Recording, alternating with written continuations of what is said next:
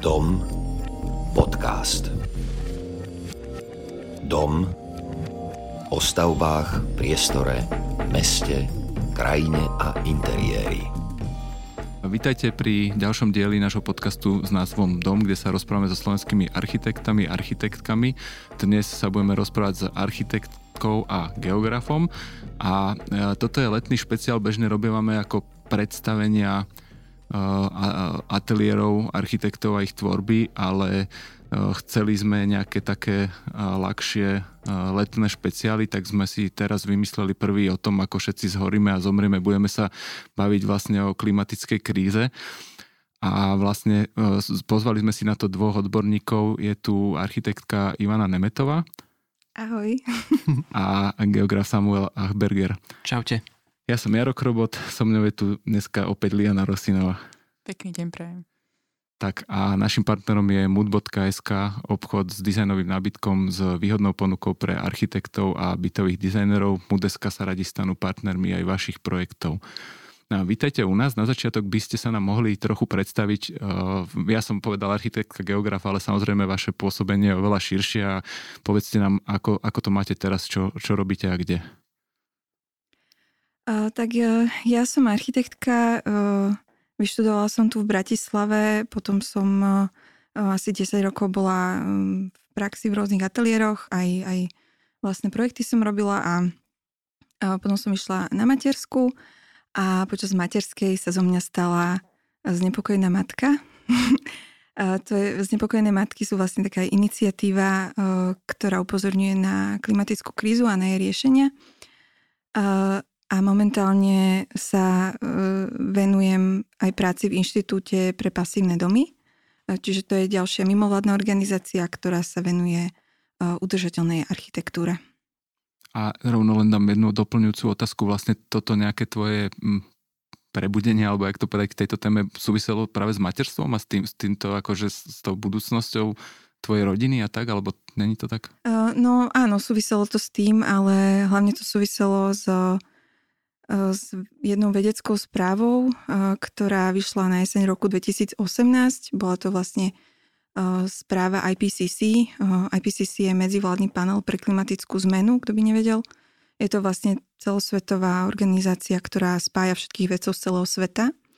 A oni v tej správe mm, zrazu mali úplne takú inú retoriku. Povedali, že máme proste už len 12 rokov na to, aby sme zastavili emisie inak nastanú zmeny, ktoré budú nezvratné a naozaj to bolo také silné varovanie a keď som to tak čítala v novinách, tak ma to naozaj akože vystrašilo, šokovalo a naozaj som sa začala bať o svoje deti a celkovo aj o svoju budúcnosť, lebo tie scenáre nie sú až tak ďaleké do budúcna. My sme stále mladí ľudia a uh, vidíme, že už teraz sa tie zmeny dejú a že sa nás dotýkajú a že to bude stále len zhoršovať, pokiaľ niečo nespravíme.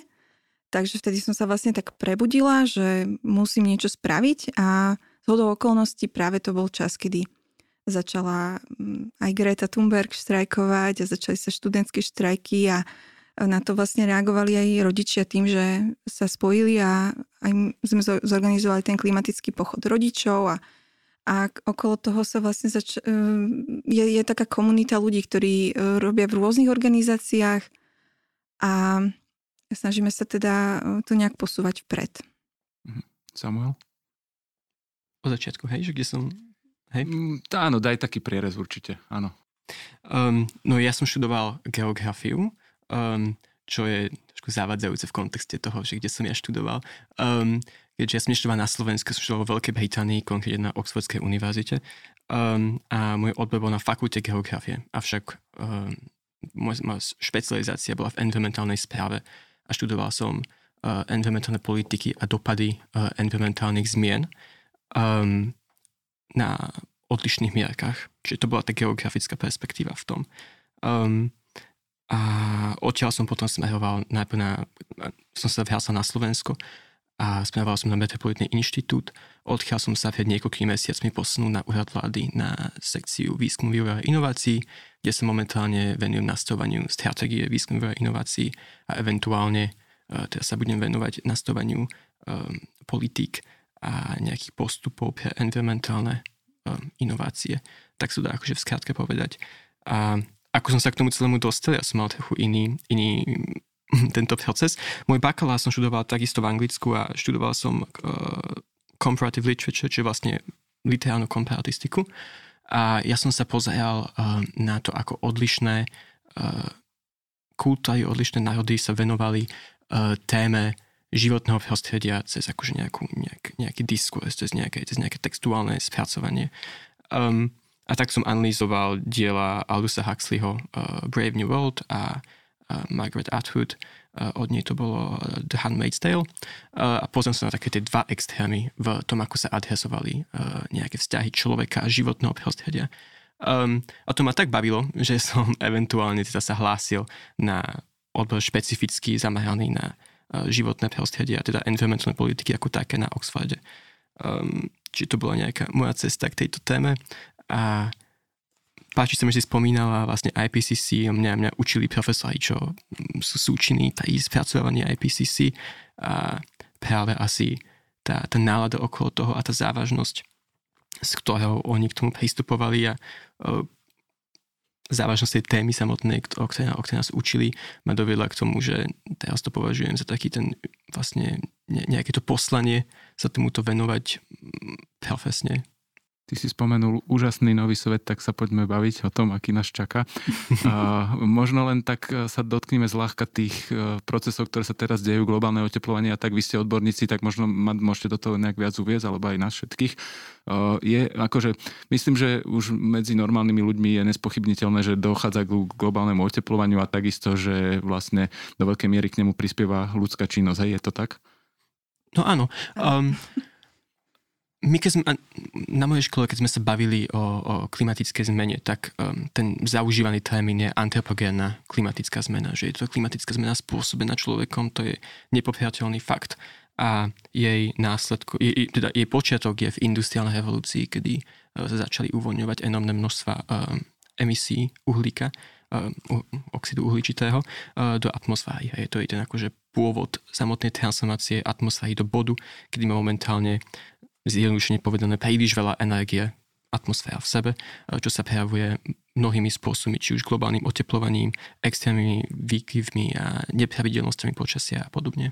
A vlastne, keď hovoríš, že je to antropogenné, je, keďže sme tieto procesy nejak začali alebo urychlili, zosilnili, teraz možno by sme radi hovorili o tom, ako ich možno skúsiť spomaliť, neviem, či zastaviť, neviem, či to je reálne a teda vlastne zavolali sme vás dvoch, každý z iného pohľadu nám môžete ako keby o tomto, o tomto hovoriť. Nedávno v posledných dňoch vyšla, vyšla výzva e, komory architektov vlastne k nejakým procesom a činnostiam, ktoré by sa mali v najbližších rokoch robiť, ale ktoré je nutné robiť pre udržanie vody v krajine, pre vlastne ako keby záchranu ekosystémov alebo ochranu ekosystémov. Takisto vyšiel, myslím, dosť široko vnímaný rozhovor Zuzany Hanzelovej s architektkou Horňakovou, dúfam, že som nepoplietol meno, a vlastne my, my sme sa vás chceli spýtať z vašich pohľadov vlastne, že aké, je, aké, aké by boli postavenie, možnosti a úlohy povedzme nás, uh, jednak urbanistov, uh, územných plánovačov, od, možno od širšieho, ako, ako čím sa zaoberá skôr samo, možno k užšiemu, čo, čím sa možno zaoberáš asi skôr ty, Ivana, povedzme architektov, ale samozrejme aj občanov a voličov, pretože ako určite je fajn nejaké, nejaký každého individuálny vstup, ale asi bez nejakej širšej politiky, asi to sú ciele, ktoré sa nedajú dosiahnuť, tak môžete začať, neviem, ktorý. No ja by som to najprv tak uviedla, eh, že vlastne tie riešenia sa rozdielujú do takých dvoch kategórií. Eh, zároveň to môžu byť riešenia, ktoré sú v obidvoch kategóriách a tie sa volajú, že mitigácia a adaptácia. Mitigácia je vlastne zmierňovanie, to znamená Eh, je to zni- ako znižovanie emisí skleníkových plynov. To je veľmi podstatná vec. A potom je adaptácia, ktorá je vlastne prispôsobovanie sa na zmeny, ktoré už prebiehajú, eh, pretože sa musíme zmieriť s tým, že teda planéta je už teraz teplejšia o 1,2 stupňa a zmeny prebiehajú. Slovensko je teplejšie dokonca o vyše 2 stupne, lebo my sme ako keby na pevnine, čiže sa zohrievame rýchlejšie takže je to citeľné. Naša krajina na to nebola, teda nie je pripravená, pretože tie zmeny sú veľmi rýchle. To sa bavíme za, za posledných 50 rokov. Hej, takúto zmenu sme nikdy, nezaži, nikdy nezažili naše ekosystémy. takže aj pani architektka Horniaková, aj vlastne komora písali hlavne o tej adaptácii, lebo riešili tam hlavne teda vodu, krajinu a toto sú veľmi podstatné veci. Hej, to, na, to sa, na to sa zabúda, dlho sa to nejak ako odkladalo, neriešilo, zároveň sa tie kompetencie delia medzi rôzne subjekty, ministerstva, mesta, kraje. Je to veľmi rozdrobené, ale ako na to myslím si, že pani Horniaková odpovedala celkom dobre v tom rozhovore. Ale čo chcem, chcem povedať, že veľmi podstatná je aj tá mitigácia, to, to znižovanie emisí. A to je vlastne uh, zásadná vec, ktorú musíme spraviť, lebo keď nebudeme znižovať emisie, tak oni budú stále raz a stále sa bude viac oteplovať a budeme musieť stále sa viac a viac prispôsobovať. Čiže to by bolo akože neudržateľné. A uh, k tomu chcem povedať jedno číslo, uh, že vlastne stavebníctvo v globále prispieva 40% z tých emisí celosvetovo. Čiže to sú vlastne všetky emisie, ktoré sú vytvorené výstavbou a vlastne energiou, ktoré spotrebovajú v budove a, a tá budovách a vo výstavbe. A toto číslo sa teda musí akože musí znižovať, hej. A toto je výzva pre, pre architektov a pre plánovačov a pre krajinárov, ale aj pre, vlastne hlavne aj pre urbanistov a pre, vlastne pre všetkých. Hej. Je, to, je to veľmi komplexná téma. A mm, akože my sme, my sme mali teraz taký, taký projekt, ktorý sa volal Klimarchinet a mali sme tam sedem odborníkov, každý z inej sféry, pretože to sa týka architektov, energetikov, týka sa to aj právnikov, hej, to je, um, to je taká, taká komplexná vec, že naozaj potrebujeme širokú spoluprácu a uh, jasný cieľ, hej. A niekedy to fakt nie je vidno, hej. Niekedy um, akože chýba taká tá vôľa, alebo chýba možno to prepojenie tých, tých bodiek, hej, že áno, ľudia si povedia, že áno, musíme to riešiť, ale potom zároveň v tých konkrétnych krokoch to už ako keby neriešia. A čo, čo ešte by som k tomu chcela povedať, že často sa klimatická kríza škatulkuje do, do um, do sféry, že to je o životnom prostredí. A to tak vôbec nie je. Hej. To je kríza, ktorá nie je o, len o prírode a o lesoch a o zvieratách, je to proste o nás, je to o ekonomike, je to o ľudských právach, je to, uh, je to problém uh, zdravia, hej, je to, je to problém vlastne všetkých sfér. Čiže tá spolupráca musí byť naozaj široká a architekti by mali byť súčasťou toho. Hm, my si aj konkrétnejšie povieme určite, teda to by som chcel, aby sme si konkrétnejšie niečo povedali a vlastne uh, hovorila si o tom, že treba spoluprácu, nejakú interdisciplinaritu. Uh, to je možno presne to, čím sa zaoberá Samuel a vlastne um, chcem sa ťa opýtať, že či máme vízie a plány ako krajina, či, či robíme niečo na tomto poli. Momentálne sú tie vízie našej krajiny a aj miest ako taký dosť slabé a, a pochabe. Um, ono, keď sa už pozrieme na to, že ministerstvo životného prostredia takmer, takmer, takmer vôbec neskloňuje pojem klimatická kríza alebo klimatická zmena, uh, venuje sa predovšetkým uh, práve témam, že, že, že národných parkov, životného prostredia, nejakých čiastkových um, problémov, ale tá veľká globálna, uh, globálna v zmysle akože celková problematika klimatickej zmeny je, je do veľkej miery ignorovaná, um, čo je zásadný problém. E, vplyvy klimatickej zmeny, že, že ako si spomínal, sú že veľmi široké a sú tak abstraktné, alebo je to, je to tak svoj komplexitou tak veľmi obširné, že je to ťažké pochopiť pre ľudí, čo je jeden z najväčších komunikačných problémov pri rozprávaniu o klimatickej zmene. Um, tuto veľmi pomáhajú, že, že metafory. Že my častokrát si nie sme vedomi toho, že aj naše telo samo o sebe je vlastne ekosystémom. A tuto ja často používam ten príklad, že naše telo není iba o našich funkčných orgánoch, ale vyše 90% buniek v našom tele nie sú naše bunky, ale sú to rôzne baktérie, vírusy, odlišné symbiotické organizmy, čo žijú s nami a umožňujú nám napríklad, um, čo ja viem, že, že zloženie baktérií v žalúdku nás tu, nás predurčuje k tomu, že nám chutia iné veci, ako napríklad chutia ľuďom v, v, iných, v iných krajinách. Hej. A podobne, že sme veľmi, ľudia sú komplexné ekosystémy. A keď ľudia sú komplexnými ekosystémy, ek, ekosystémami, tak len si predstavme, že aký komplexný ekosystém je vlastne naša planéta. My reálne o fungovaní našej planéty vieme iba oh, podľa niektorých hľadajú, že, že percento z toho, že ako fungujú tie procesy. My každý rok zistíme nové veci o, o tzv. feedback loops, o tom, ako rôzne odozvy vplývajú na, na tie samotné procesy klimatickej zmeny. My toho veľa nevieme. A preto tie súčasné politiky, ktoré sú veľmi čiastkové a len um, adresujú nejaké symptómy veľmi prvotné a prvoplánové, um, nemôžu byť efektívne. Um, hej. A s týmto súčasne zápasíme, že, že aj naša krajina, ale aj celkovo krajiny EÚ, krajiny, krajiny vo svete.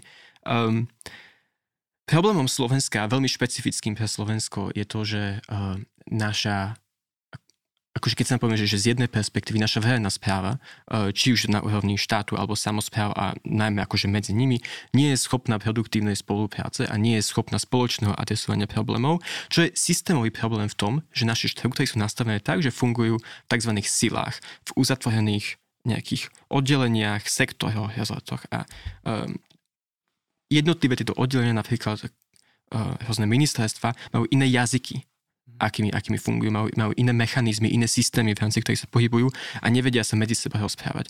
Nehovoriac o tom, ako funguje dialog medzi samozprávami a štátom. To sú, to sú odlišné svety. Pokým si naučíme a nevyvinujeme mechanizmy k tomu, ako podnesať produktívnu spoluprácu, medzi týmito dvoma sférami nikam sa neposunieme. A toto vyžaduje zmenu um, toho operačného systému, v akom funguje verejná správa. len na Slovensku, ale na Slovensku to ja vnímam ako extrémne, že Ehm, vypukle tento problém. A ďalší problém, ktorý vlastne je pod týmto celým, ako taký, taký ten underlying akože problém, je veľmi silný dôraz, a to je veľmi typické pre architektúru na monodisciplinaritu a neschopnosť aplikovať um, alebo čo i len brať do úvahy perspektívy iných disciplín. Um, toto pre mňa bolo, že úplne šokujúce, keď som sa dozvedel, ako fungujú odbahy na Slovensku, ako fungujú odbahy geografické, ako funguje architektúra.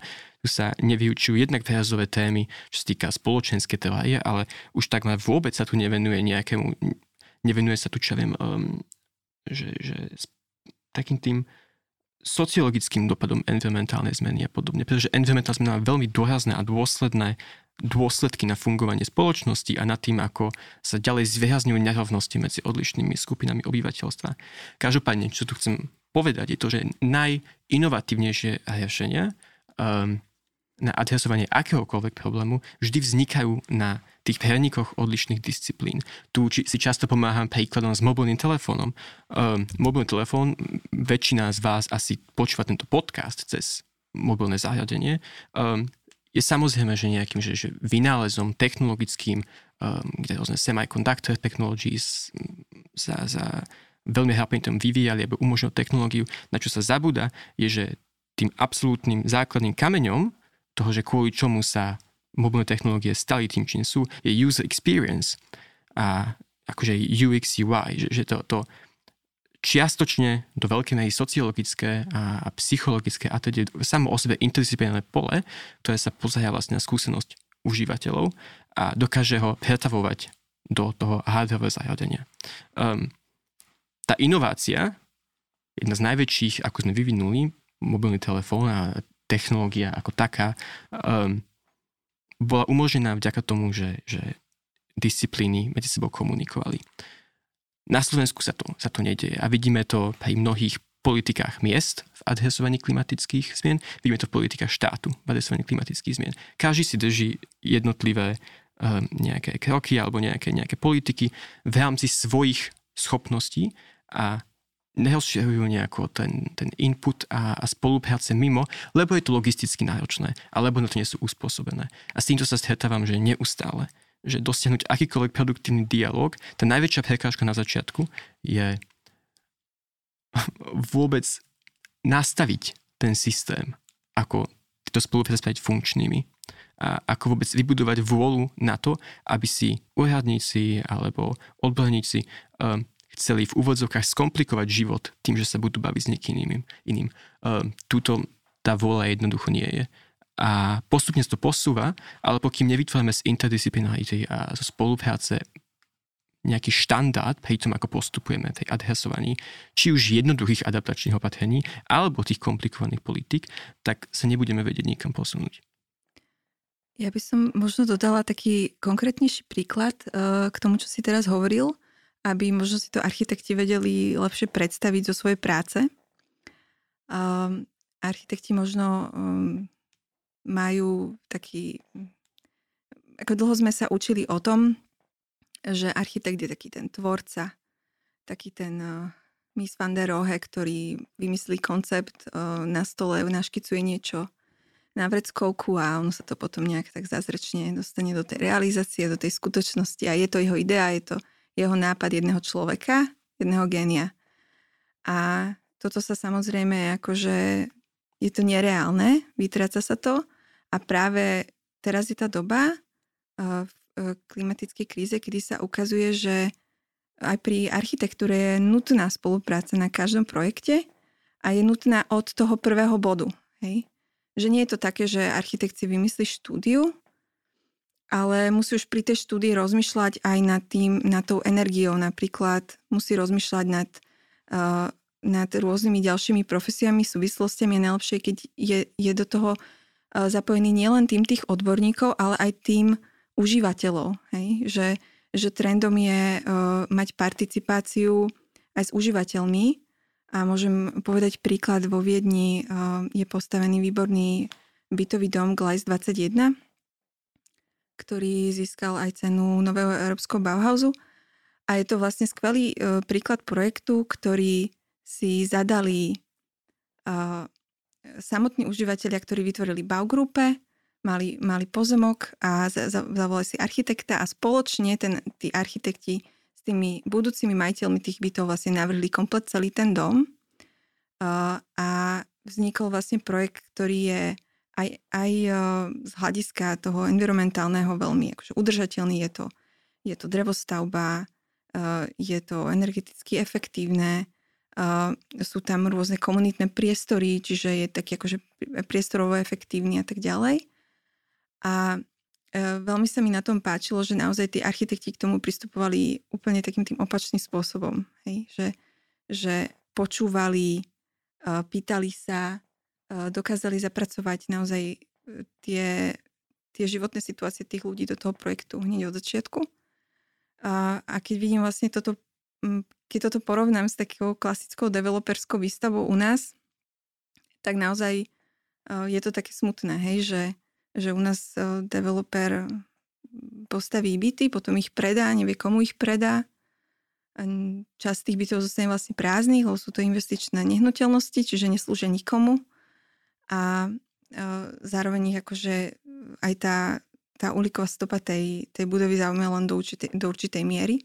Už teraz našťastie máme prísnejšie normy a čiže musíme mať A0 budovy, e, aj keď teda tá, tá efektívnosť energetická by mohla byť oveľa vyššia. A mohol by to byť aj pasívny štandard, alebo sa stávajú aj plusové budovy.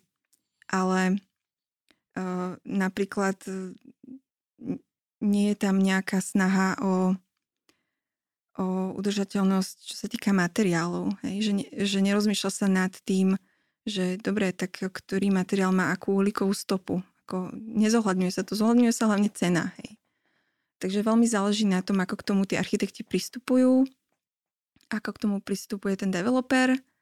A to sú napríklad tie konkrétne veci, ktoré, ktoré môžu znížiť tie emisie a ktoré môžu znížiť tú celkovú ako ekologickú stopu akékoľvek výstavby. Martin Zajíček v jednom rozhovore povedal, že bolo najekologickejšie nestavať už nič. Je to až no. tak? No áno, e, vlastne keď si tak zoberieme, že koľko máme opustených budov a koľko máme uh, rôznych brownfieldov, uh, tak je to naozaj akože škoda, hej. Ale pozrime sa na to tak, že, že prečo to tak je, aké sú tam prekažky, hej. I tá, tá obnova nejakej staršej budovy je napríklad ako drahšia ako postaviť novú budovu, hej. Prečo to tak je? Prečo, prečo materiály, napríklad prečo je, prečo je betón taký lacný, hej. a potom samozrejme, že že developeri siahnu po tom, čo je, čo je najlasnejšie. Ale nie, nie všetci sú takí, hej, akože máme tu aj výnimky. Je napríklad reálne, keď ne, neviem, či niekto na svete, akýkoľvek developer by staval niečo dvakrát drahšie, keď je možné postaviť to za polovicu, čiže asi jedinú cestu, ktorú tam vidím, je nejaké, sú nejaké regulácie a povedzme mestské plány, územné plány, stavebný zákon a takéto.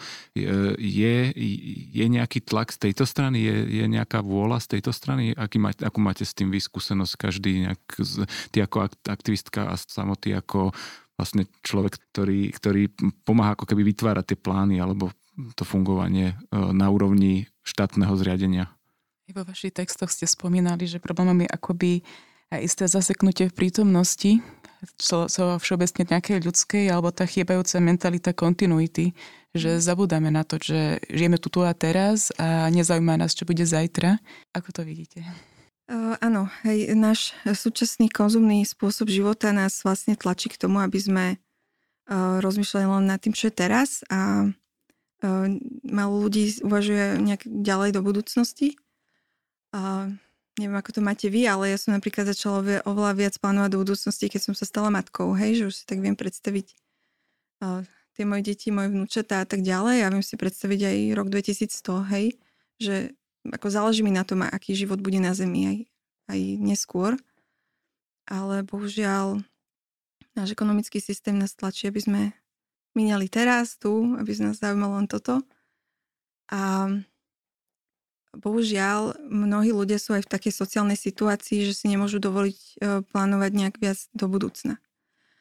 A to sa už potom môžeme dostať k tej téme, že či je vôbec náš ekonomický systém udržateľný, lebo vlastne máme ako keby takú dogmu e, nekonečného ekonomického rastu, ktorý nie je, nie je reálne možný na, na planete, ktorá je ohraničená, ktorá má ohraničené e, vlastne má, má obmedzené zdroje a ktorá už ako keby vo viacerých smeroch prekračuje tými svojimi uh, negatívnymi externalitami, ako napríklad tými dopadmi znečistenia, dopadmi emisí, ako keby sme prekročili tú hranicu.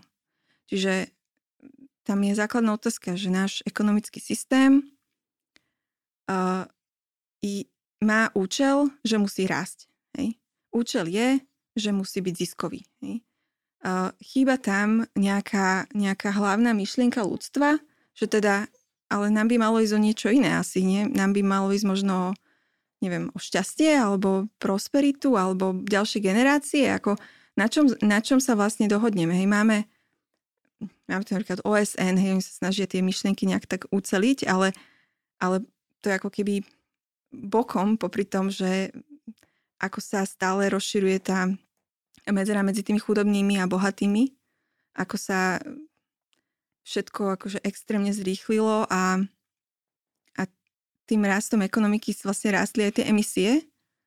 A hej, ako toto musíme niekedy, niekedy zastaviť a nájsť ten, taký, ten zmysel, hej, že čo je zmyslom našej ekonomiky. Čo je napríklad zmyslom toho, že staviame, hej, alebo čo je zmyslom toho, že, že budujeme tie mestá.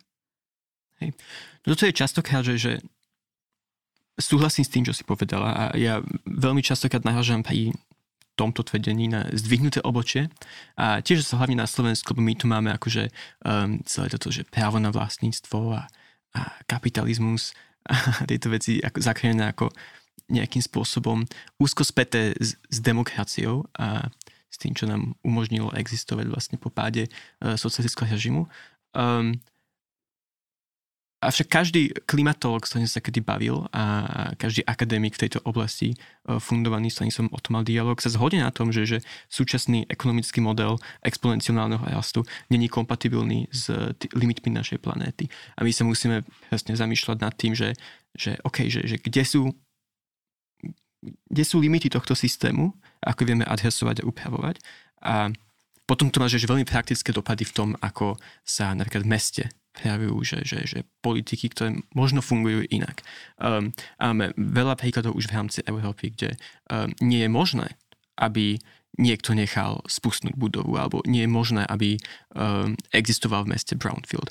Ono je napríklad, že, že, že vyvlastnenie um, budovy, o ktorú sa majiteľ nestará, alebo ktorá je že špekulatívne nechaná uh, na úpadok, To je bežnou praxou, ktorá je vo verejnom záujme. My na Slovensku nemáme to zadefinované, čo znamená verejne záujem. Naša legislatíva je veľmi neflexibilná v tomto. A ty si na začiatku spomínala, že e, klimatická zmena mobilizuje aj právnikov a právnici sú veľmi potrební pre adresovanie. A to sú tie konkrétne oblasti, kde napríklad na Slovensku potrebujeme diskusiu e, v oblasti práva um, a aj vo vnútri samozpráv o tom, ako vieme zregulovať napríklad to, že, že developer si vie držať vinice a čakať do nekonečna, kým sa zmení územný plán, aby tam mohol stavať. Toto je špekulatívna praktika, ktorá škodí všetkým. My vieme, že, že klimatická kríza, klimatická zmena to není iba nejaký trend, čo tu bude s nami 10, 20, 50 rokov. Um, ono, kým akože oxid uhličitý uh, sa rozpadne, zmizne z atmosféry, to trvá cca 500 rokov súčasný stav. Uh, emisie metánu majú tento čas iba 50 rokov. Um, čiže my sa bavíme o dlhom časom horizonte, v rámci ktorého budeme musieť absolútne zmeniť um, to, ako fungujeme uh, a momentálne to vnímame ale ako nejakú, nejakú záťaž a ako nejaký problém, ktorý musíme alebo nemusíme podľa niektorých adresovať. Um, ja mám radšej v tom, že je to príležitosť k tomu um, vytvoriť systém, ktorý, bude, ktorý umožní ľudstvu fungovať už, už, už navždy, alebo že neviem, dokým nás nepohodí slnko, kto vie, o, čo sa o pár miliónov rokov stane, ale historická možnosť, v ktorej teraz stojíme, v tej adaptácii a v mitigácii a v tom naučení sa jednak žiť v súlade s planetárnymi limitmi a jednak v súlade s prírodou a, a ekosystémom ako takým, spočíva v tom, že nám umožní uh, trvalo udržateľnú spoločnosť, ktorá není postavená na uh, tom nekonečnom raste, ktorý sa vypočítava inak, že častokrát, že, skloňuje sa HDP, hej. HDP je relevantné pre uh, právnické firmy a tá právnické osoby a pre um, ekonomiku, ale nie pre bežného človeka. Uh, korelácia medzi HDP a zvyšovaním životnej úrovne vôbec není nejakým spôsobom dokázaná. Um, a musíme v tomto celom chaose, v akom sa momentálne nachádzame, a ktorý je pochopiteľný, nájsť tú cestu, ako nájsť alternatívne hodnoty, um, ktoré by nahradili vlastne tie súčasné štandardy, ktorými meriame úspech našich krajín a úspech našich ekonomík. Áno, to HDP je, je práve taká metrika, ktorá nič nehovorí o šťastí ľudí, hej? Je to, je to v podstate číslo, ktoré vám nepovie, že či sú ľudia zdraví, či sú spokojní, či sú dobre vzdelaní, či majú kultúru, či majú kde bývať, či, uh, či majú v podstate spokojný život, či dýchajú čistý vzduch, to vám vôbec nič nepovie, hej. Uh, a a práve, práve tá zmena tej metriky by mohla, mohla smerovať aj k tomu, aby sa lepšie plánovalo. A takéto, takéto návrhy už sú. Existuje aj napríklad Donut Economy, je to taká kniha, od Kate Rayward, ktorú odporúčam, ktorá vlastne ukazuje, ako by mohla fungovať naša spoločnosť, aby sme ako keby neprekračovali tie limity planéty, ale zároveň zabezpečili ako spokojný a kvalitný život pre všetkých ľudí a pre všetky živé bytosti. Čiže tam len treba nájsť ako keby zmeniť to, to ekonomické zmýšľanie a trošku sa si uvedomiť, že čo vlastne, aké hodnoty sú pre nás dôležité. A myslím, že tie hodnoty už teraz sú pre ľudí dôležité a uvedomujú si to, a, ale uh, potrebujú, potrebujú dostať ten hlas a potrebujú si to uvedomiť a spojiť si tých pár bodiek, že ono to spolu proste súvisí, a že, že do čoho sa investuje, ako sa plánuje, a čo mi to vlastne prináša a aké to má potom tie negatívne dôsledky. A klimatická kríza je, je veľmi akože komplikovaný, nebezpečný problém práve v tom, že ono tie negatívne dôsledky nie, nie sú úplne najprv viditeľné. Hej? Že to spalovanie tých fosílnych palív je ako keby taká neviditeľná vec. Najprv akože vzniká tam nejaké znečistenie, o tom vieme, ale v podstate ľudia si to nespoja, že tým, že oni uh, túto jazdia na SUVčku, vlastne vytvárajú emisie, ktoré potom oteplujú planetu a to potom spôsobí, že niekomu zatopí v Bangladeši dom, hej? Že, že toto, toto je síce akože priamy súvis, ale je to na tej globálnej mierke a ľudia si neuvedomia, že, že presne takto to, to funguje a takto k tomu všetci vlastne nejakým spôsobom prispievame. A, a práve aj v tom dlhodobom hľadisku, že neuvedomujú si napríklad, že to vplýva aj na tie ďalšie generácie ľudí, že naše deti uh, budú znášať um, oveľa horšie dôsledky, pokiaľ teda tie emisie nezastavíme, tak sa môže stať, že že sa to už nebude dať zastaviť. Hej? A o tom vlastne si hovorila aj o tých feedback loops. Hej? Možno ty o tom vieš povedať aj odbornejšie ako ja, ale to sú napríklad e, niektoré ekosystémy, ktoré sa po určitom prekročení oteplenia začnú sami zhoršovať. Napríklad permafrost, o tom ste možno počuli, tam uniká metán. Keď sa, keď sa topí, topí permafrost, uniká metán, čo vlastne spôsobuje ďalšie oteplenie a a zase ešte viac metánu a, a už sme ako keby také slučke a už sa točíme dokola. A toto sú práve tie nebezpečenstvá, pre ktoré vedci upozorňujú, že, že musíme zakročiť čo najskôr. A upozorňujú nás už vyše 30 rokov. No my sme práve aj teraz tento podcast zaradili, lebo v prepotenom tričku to človek precíti oveľa lepšie a takisto sa blíži jeseň a zima, kedy budeme mať problém vlastne s fosílnymi pálivami podľa všetkého v dôsledku vojny. Vy od nás chcete strašne veľa, keď to tak zjednodušené, hlúpo poviem, Ivana chce šťastie a vlastne Samuel chce, aby sme, aby sme zmenili svoje správanie. To je strašne ťažké. Chcete to od ľudí, si myslím. To je ako keby ste od niekoho chceli, aby začal, začal pravidelne cvičiť, ako keď to, keď to prirovnám. Naozaj to nie je ľahké, ale možno skúsme od týchto veľkých úloh sa presunúť takým tým menším, ako mne sa veľmi páčilo to, že čo si spomínal, že chýba spolupráca, nejaká interdisciplinarita, to vidím ako dobre, to je jedna vec, čo môžeme robiť. Ďalšia vec je asi nejaký tlak alebo áno, vôľa po nejakých zmenách legislatívnych a tak ďalej, čo si treba tiež spomínal, vyvlastnenie teraz nehovorím, že ja chcem vyvlastňovať, ale rozumieme si. A čo ešte ďalej? Čo, čo sú nejaké, povedzme, konkrétne kroky, ktoré, ktoré okrem toho, že máme určite inak voliť, tak čo, čo môžu robiť architekti, urbanisti.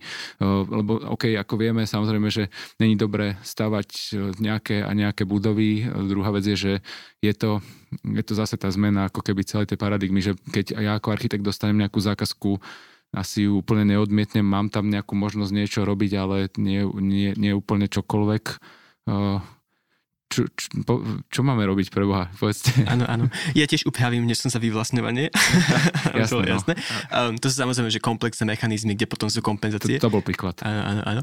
Um, ale OK, ja začnem tým, že, že výborná vec, ktorú začať by bolo pri um, samotnom procese návehov a podobne, uh, si uvedomiť um, kontext v ktorom sa napríklad daný projekt, budova a tak ďalej, že nachádza. Uvedomiť si to, že um, nejde o nejaký anorganický objekt, ale predstaviť si to ako nejakú že, že, že živú živý organizmus. Že, že keď človek zasahuje do prostredia, či už zastaveného, alebo, alebo prírodného, alebo akéhokoľvek, tak všade sú nejaké tie súvislosti. Um, a, a túto, k tomu sa Evela popísala už, hej, čiže tam nemusím, nebudem to celého zvádzať, um, ale potom z, z iného súdka, jedna z mojich obľúbených um, veci, čo som nedávno mal taký dialog o tom, um, je to, že v budúcnosti náš najväčší zdroj um, bude odpad. A napríklad stavebný odpad vie byť, že veľmi veľkým zdrojom pri uh, mnohej pre výstavbe, ale akože to ekonomicky potenciálne že výhodné do budúcna, vzhľadom na to, že ako musíme prispôsobovať um, aj našu výstavbu. A už na Slovensku bolo pár príkladov, tuším, čo už viem, čo, čo už, len, už len Nová Cvajnovka pracovala s odpadom pri výstavbe. Suď Park. Suď Park, hej.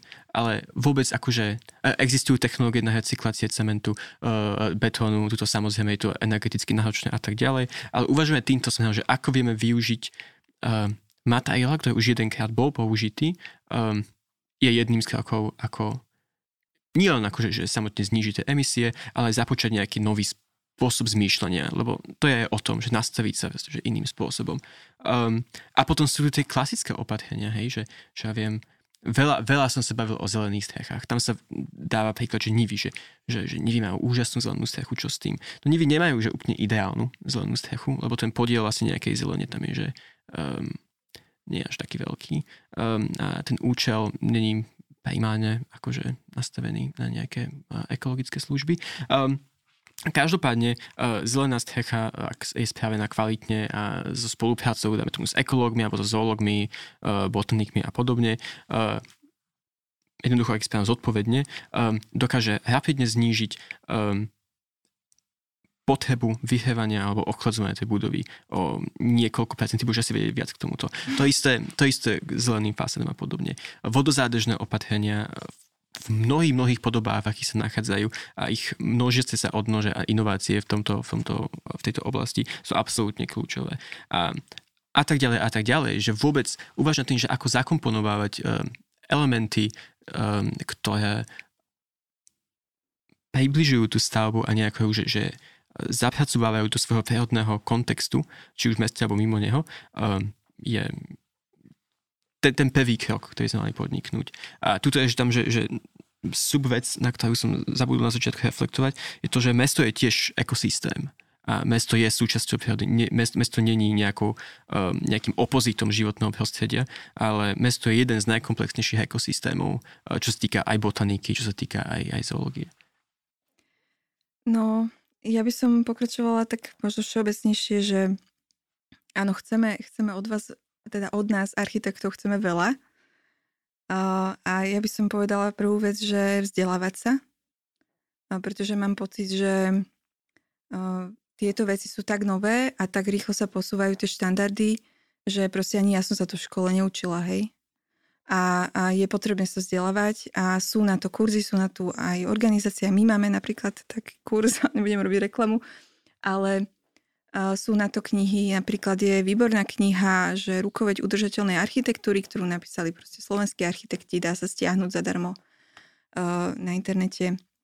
Je tam naozaj celý, celá škála všetkých riešení a, a rád, lebo to je, ako to nezmestíme do tohto podcastu. Uh, takže toto by som odporúčala naozaj, že vzdelávať sa, mať otvorenú mysel, mm, vzdelávať svojich klientov, to je veľmi podstatné, akože my ako architekti máme podľa mňa tú povinnosť, že posúvame to ďalej. Či je to ľahšie alebo ťažšie, akože to sú už také individuálne veci.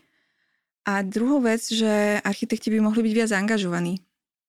Pretože áno, pripravovali nás na to, aby sme mali, mali ateliér, aby sme pracovali, aby sme robili projekty, ale je kopec uh, ďalších, ďalších sfér, ktorých architekti sú aktívni a sú aktívni aj v osvete, aj v vzdelávaní, aj, aj v kultúre a je veľa rôznych mimovládnych organizácií a rôznych iniciatív, ktoré rozširujú dobré myšlienky. Takže dá sa zapájať do rôznych aktivít. Ehm, dá sa pri tých aktivitách pomáhať alebo aspoň to podporiť. Hej? A, a plus e, tá, tá angažovanosť by mala byť aj smerom e, k tej systémovej zmene. Hej? Že, že ja často počujem u architektov takú tú stiažnosť, že no dobre, ale máme tu nejaké normy a tie normy sú proste staré a, a, a proste tak musíme mať tam tie parkovacie miesta, aj keď ich tam mať vlastne nechceme, ale musíme, hej, alebo že musíme mať nejaký, máme nejaké osvetľovacie normy, aj, aj tie sú v podstate už teraz ako keby na škodu, hej, že potrebujeme zatieniť budovu, aby sa neprehrievala, ale máme normu, hej. A, a ďalšie proste, uh, napríklad dopravné normy a tak ďalej, ktoré nie sú nastavené na to, že my by sme mali mať v meste tú udržateľnú formu dopravy, že by sme mali najviac podporovať tú hromadnú e, pešiu dostupnosť, cyklodopravu. Čiže všetky tieto normy, e, zákony e, sú niekde, používajú sa, ale mali by byť iné. A teraz kto ich zmení? Hej? Tak podľa mňa aj architekti by sa mali ozvať.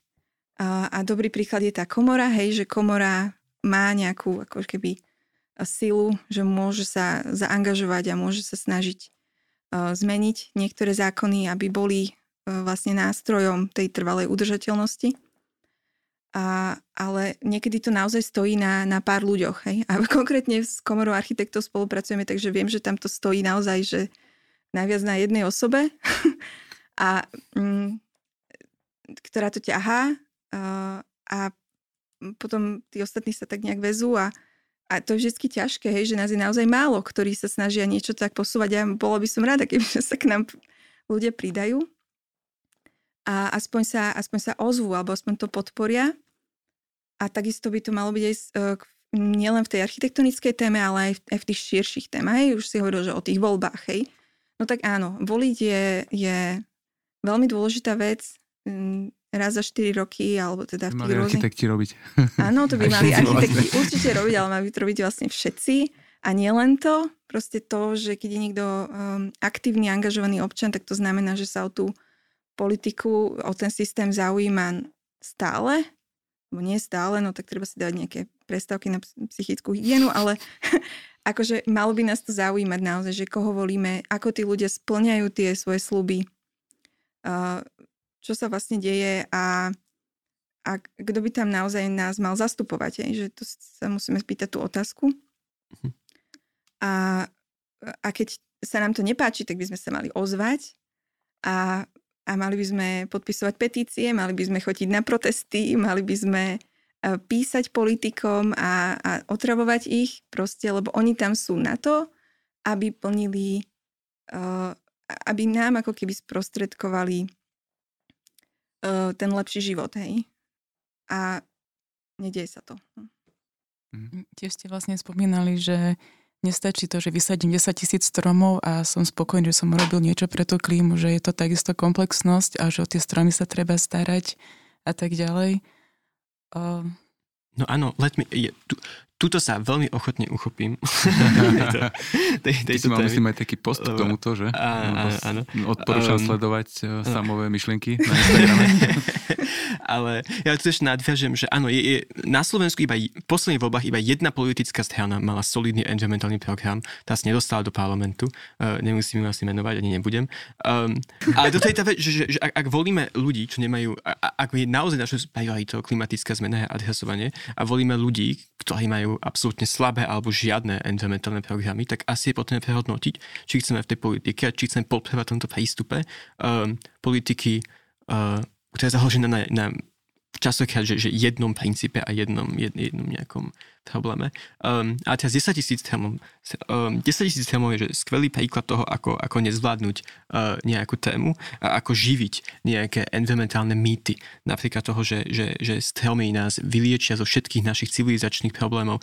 Um, a potom hubeme a ešte v Bratislave stále prebieha ťažba dreva do, do síce veľmi limitovanej a do nejakej miery. A, um, ani keby, že vy, vysadíme dvojnásobok tých stromov, um, čo sme vyťažili, tak to nenahradí ten ekosystém, ktorý my sme zničili, pretože uhlík, on není niekde v tých listoch, ale on je v tej pôde, on je v tom ekosystéme, ktorý vytvára táto, táto kritická masa stromov. A tu sa dostávam k tomu, že ako vlastne stavať na týchto ekologických faktoch pri výsadbe zelene. Eh, na čo samozrejme, ja nie som krajina, nie som úplne, nie som botanik, nie som odborník to veci, ale viem, ako sa nastavujú tieto procesy a viem, že v našom kontextu je absolútne nezvládnuté. Um, a som hľadal o tom, že práve v denníku N, uh, kde som mal člán, kde som sa k tomuto vyjadre vlastne nedostal, akože plné vyjadrenie k tomu uh, kvôli rozsahu. Um, Začnem že v Miláne eh, vysadzajú, tuším, sú to 3 milióny, niekoľko miliónov, je to, že na každého obyvateľa jeden strom. Um, to, ako sa to dialo, bolo cez um, komplexné také assemblies, také združenia obyvateľov expertov, kde sa spoločne nachádzali spôsoby, ako vysadiť toto množstvo stromov, spolupráci s odborníkmi, zhľadali, že miesta, kde dáva najväčší zmysel, miesta, kde sa dá vytvoriť kritická masa, kde sa dá vytvoriť súvislá plocha alebo súvislá línia um, zelenej výsadby. Nie, že strom tam, strom tu a časť nich aj tak zoskne, lebo není nastavený systém, ako ich zavlažovať. Um, a hlavne hľadali sa, že aj inovatívne spôsoby, ako dostať stromy tam, kde predtým nemohli byť, napríklad na budovy, hej, a aké typy stromov kam dávať. Veľmi veľa vecí, ktoré treba zohľadňovať pri takýchto veciach a vonkoncom keď to správne pohľadne, môže to byť, že jediná politika toho mesta v adresovaní niečoho, um, nejakého problému a bude to stačiť. Um, my trpíme symptómom, že, že chceme, alebo že, že hovoríme o viacerých opatreniach, ktoré chceme spraviť naraz, nespravíme ani jedno pohľadne, um, ale všetky potom môžeme nejako kapitalizovať politicky. Čo my potrebujeme že mať jasnú jednu víziu toho, čo chceme docieliť. Dajme tomu, že tých 35 tisíc tramov, čo je teraz pláne 2030, ale musí byť tu vypracovaná stratégia, ako, kde ich vysadíme, aké typy stromov, koho zapojíme do, tej, do toho celého procesu um, nastavovania tohto, tohto systému, nastavovania vlastne celej tejto vízie um, a čo chceme vlastne adresovať. Veľmi veľa vecí neodznieva pri týchto veciach. Je to, že vysadíme 10 tisíc stromov a vďaka tej pozitívnej konotácii, čo majú helmy, uh, všetci tlieskajú, alebo že veľa ľudí tlieskalo, alebo z toho šťastní. Um, a potom sa v tom stráca napríklad to, že tých helmov nebolo 10 tisíc, bolo ich niečo vyše tisícky, tuším, a zvyšok sú heroviny.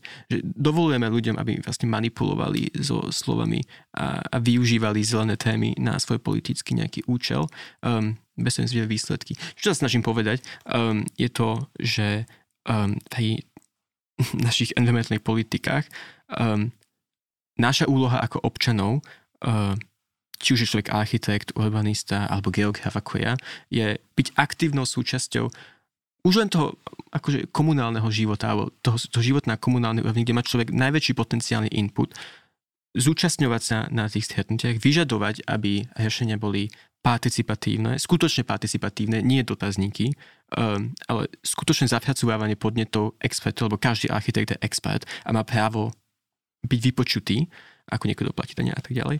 A spoločne pracovať na tom, aby naše politiky boli robustné, aby skutočne adresovali to, čo chceme adresovať. A aby témy neboli zneužívané na, na nejaké politické účely. Čiže nechcem nikoho kritizovať, ale kritizujem princíp. Ja, ako by na tom najviac vydesilo to, že naozaj to nie je o tom, že možno, že si postavím nejaký domček v, v podzemí a bude tam celkom chlado, keď bude tak teplo, ale že to má uh, mnohé sociálne akoby dopady, a to je naozaj, keď sa zvýši tá hladina morí, ľudia budú migrovať, budú sa presúvať, začnú možno naozaj tie nepokoje, tie vojny a súboje, čo je o mnoho závažnejšia možno, že ešte téma akoby celkovo toho aj toho šťastia. A to je možno také akoby varovanie a uvedomiť si tú vážnosť, že to naozaj nie je iba o tom, že sadnem si do klimatizovaného budovy a budem si robiť za počítačom, Áno, toto je vlastne téma, ktorú si načala, ktorá je ešte, ešte depresívnejšia. a, a je to vlastne téma aj e, klimatickej spravodlivosti, ktorá vlastne je o tom, má viacero takých, takých rámcov, ale ten základný rámec je aj ten, že sú ľudia, ktorí vypustili oveľa viac emisí a sú ľudia, ktorí pustili menej a na, na, na nich to najviac dopadá. Hej? Že, čiže proste oni ako keby si to, uh, si to zlíznú za nás. Hej? Teraz to hovorím za nás, ako myslím tá bohatšia časť sveta. Hej?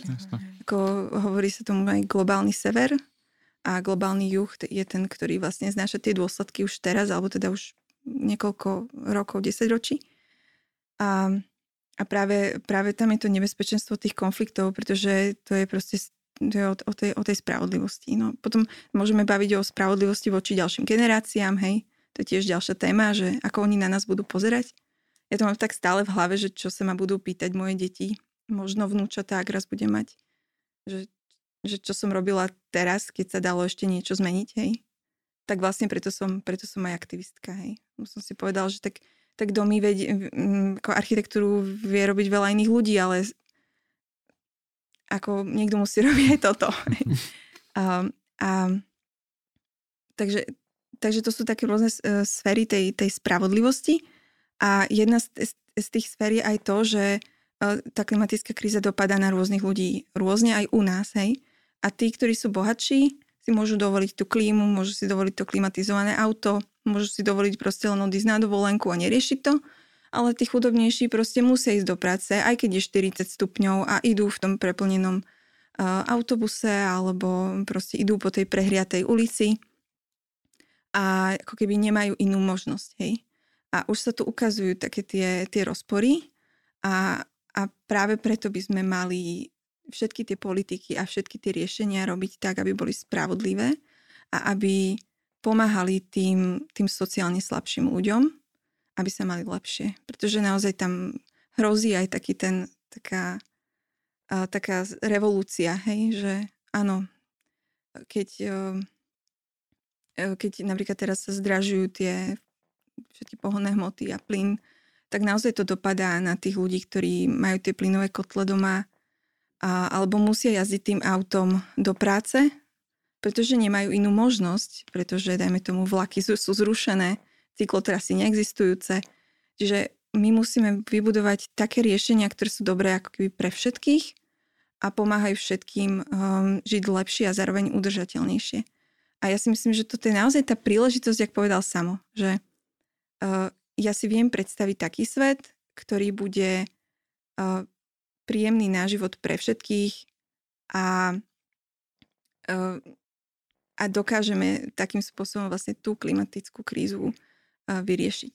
Len, len potrebujeme o tom viac hovoriť, potrebujeme tie riešenia podporovať. A my ich vlastne poznáme, akože veľa ľudí je takých ako keby bezradných, že ale čo máme robiť, veď nemáme vlastne ako tie riešenia. Ja hovorím, že my ich vlastne máme, veď my máme uh, vieme, ako, ako stavať energeticky efektívne budovy. Hej? Vieme, ako budovať obnoviteľné zdroje energie. Tá, tie technológie idú veľmi dopredu, sú stále lacnejšie. Hej? My vieme, ako, ako budovať dopravné systémy tak, aby boli uh, efektívne. Ale to hlavne musí stať na železniciach, musí, musí to stať na hromadnej doprave, musí to stať na tom, že naše mestá budú napríklad uh, mať pešiu dostupnosť, že musia byť 15-minútové mestá, musíme tam mať možnosť bicyklovať a, a máme, máme ďalších N možností aj, aj v polnohospodárstve a, a v lesoch a v krajine a ako mohli sme sa o tom dlho rozprávať, tie, tie riešenia existujú, my ich potrebujeme len dať do praxe. Mne sa veľmi páčila tá tvoja časť, tá časť tvojej odpovede, kde si hovorila o tom samovzdelávaní a vzdelávaní, lebo keď som si sa tak úprimne zamyslel, tak áno, to je niečo, čo môžem robiť a asi až tak nerobím. A chcem sa vás ako odborníkov opýtať, e, akokoľvek úprimne viete na to odpovedať, ako vidíte naše šance v tomto probléme. Um, ja sa pokúsim byť pozitívny. Poď. Hej. Um, Takto. Tak dneska som si trošku akože pohejtil na, na plán 2030, ale plán 2030 má jednu pre mňa, že najviac pozitívnu vec a to je konečné uvedomenie si neskutočnom významu kompaktizácie miest. Máme na svete megatrend uh, urbanizácie, uh, ktorý znamená, že, že už čoskoro bude väčšina populácie, tuším, že býva väčšina v mestách, ale že čas rastúca čas populácie bývať v mestách. Mesta sa budú nafúkovať. Um, a to je istým spôsobom pozitívne, lebo mesta a kompaktné mesta sú ekonomicky, environmentálne aj sociálne, ak dobre navrhnuté, najudržateľnejší spôsob života. Nie život na vidieku, paradoxne, ale život v mestách je akože tá cesta, ktorú sa musíme uberať. Toto ma na Bratislave veľmi teší, že k tomuto sa precitlo a je to odkazom dobrej práce Metropolitného inštitútu a hlavného mesta. Um, Čiže v tomto vidím, vidím dobrú nádej. Veľkú nádej. Ešte som mal, že jednu, jednu vec, na ktorú som myslel pred chvíľou. A ja si ju ešte spomeniem. Mm. môžeš, môžeš. Zatiaľ, Ivana. Uh, tak uh, ja mám také rôzne obdobia, uh, kedy som veľmi znepokojená a potom mám také obdobie, kedy mám aj keby, um, kedy to vidíme pozitívnejšie a ako ja si myslím, že, že je, to, je to na dobrej ceste, pretože máme veľa, veľa pozitívnych príkladov aj v zahraničí. Teraz konkrétne myslím architektúru a urbanizmus. Je to, je to ale o nás, či na tú cestu sa vyberieme aj my na Slovensku. A ja, si, ja sa snažím budovať si takú, takú aktívnu nádej. Hej? Že, že podľa mňa nádej je v aktivite v tom, že niečo robím, že, že sa snažím to zlepšovať, aj keď možno len malou troškou, hej, ale keby sme sa všetci k tomu pridali a každý svojou malou troškou sa k tomu pripojil, tak by sme to podľa mňa úplne v pohode zvládli. A najnebezpečnejšie je podľa mňa taká tá, tá uh, katastrofická uh, vízia, hovorenie si, že už sa to nedá zmeniť, že už proste už akože to nezvládneme, už to nestíhame a, a to je podľa mňa akože najnebezpečnejšie, čo sa dá hlásať. Takže ja, ja si myslím, že sa to zlepšuje a že sa to bude ešte viac zlepšovať. Ja som si spomenul medzi časom. Uh, um, ale pre mňa je to ale že najväčšou nádejou um, tiež teraz vidím akože dosť veľký posun. U, to uvedomenie si toho, že máme pred svojou historickú príležitosť um, transformovať sa. a práve táto zelená transformácia, či už v architektúre, alebo spôsobe, ako funguje ekonomika, spôsobe, ako funguje uh, správa, uh, či už environmentálna alebo verejná.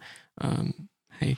Um, transformácia prináša uh, príležitosť pre nové typy práce, pre nové typy ekonomiky, uh, nové typy um, alebo nové nejaké neviem, vzorce fungovania spoločnosti.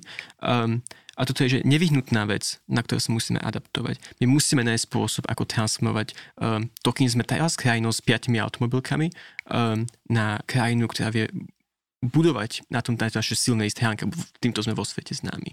Um, toto vedomie toho, že, že máme tieto silné stránky a že vieme na nich budovať, je čoraz silnejšie. Ide o to uchopenie toho, toho momenta a uchopenie tej príležitosti to vlastne spraviť a započať tú transformáciu, ktorá uh, ultimátne bude novou, akože takouto industriálnou revolúciou, ale tentokrát zelenou a umožní nám využívať naše zdroje a naše kapacity spôsobom, ktorý bude tentokrát trvalo udržateľný um, v tom pravom slova zmysle.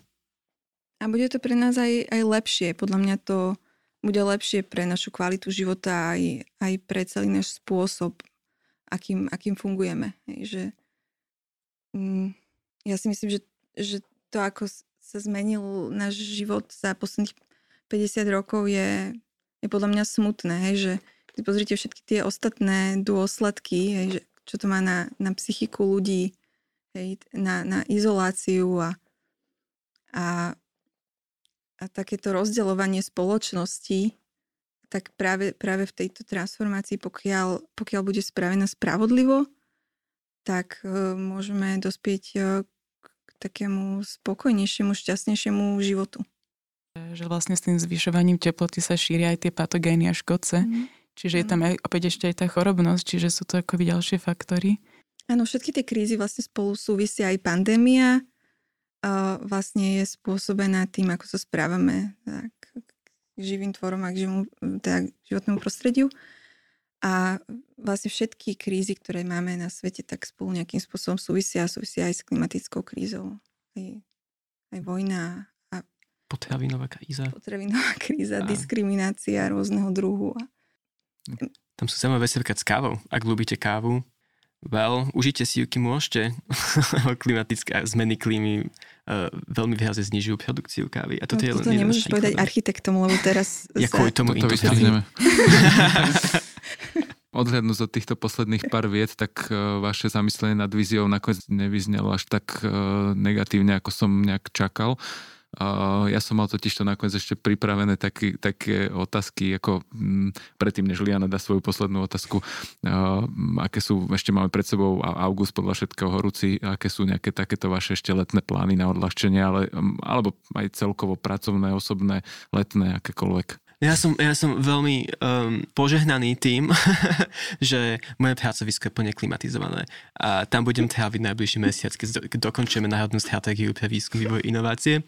Čiže ja strávim tieto letné mesiace v pohodlí mojej kancelárie. Ty sa máš. Ale tak robí dôležitú činnosť, takže len tam pekne seď, to je dobré.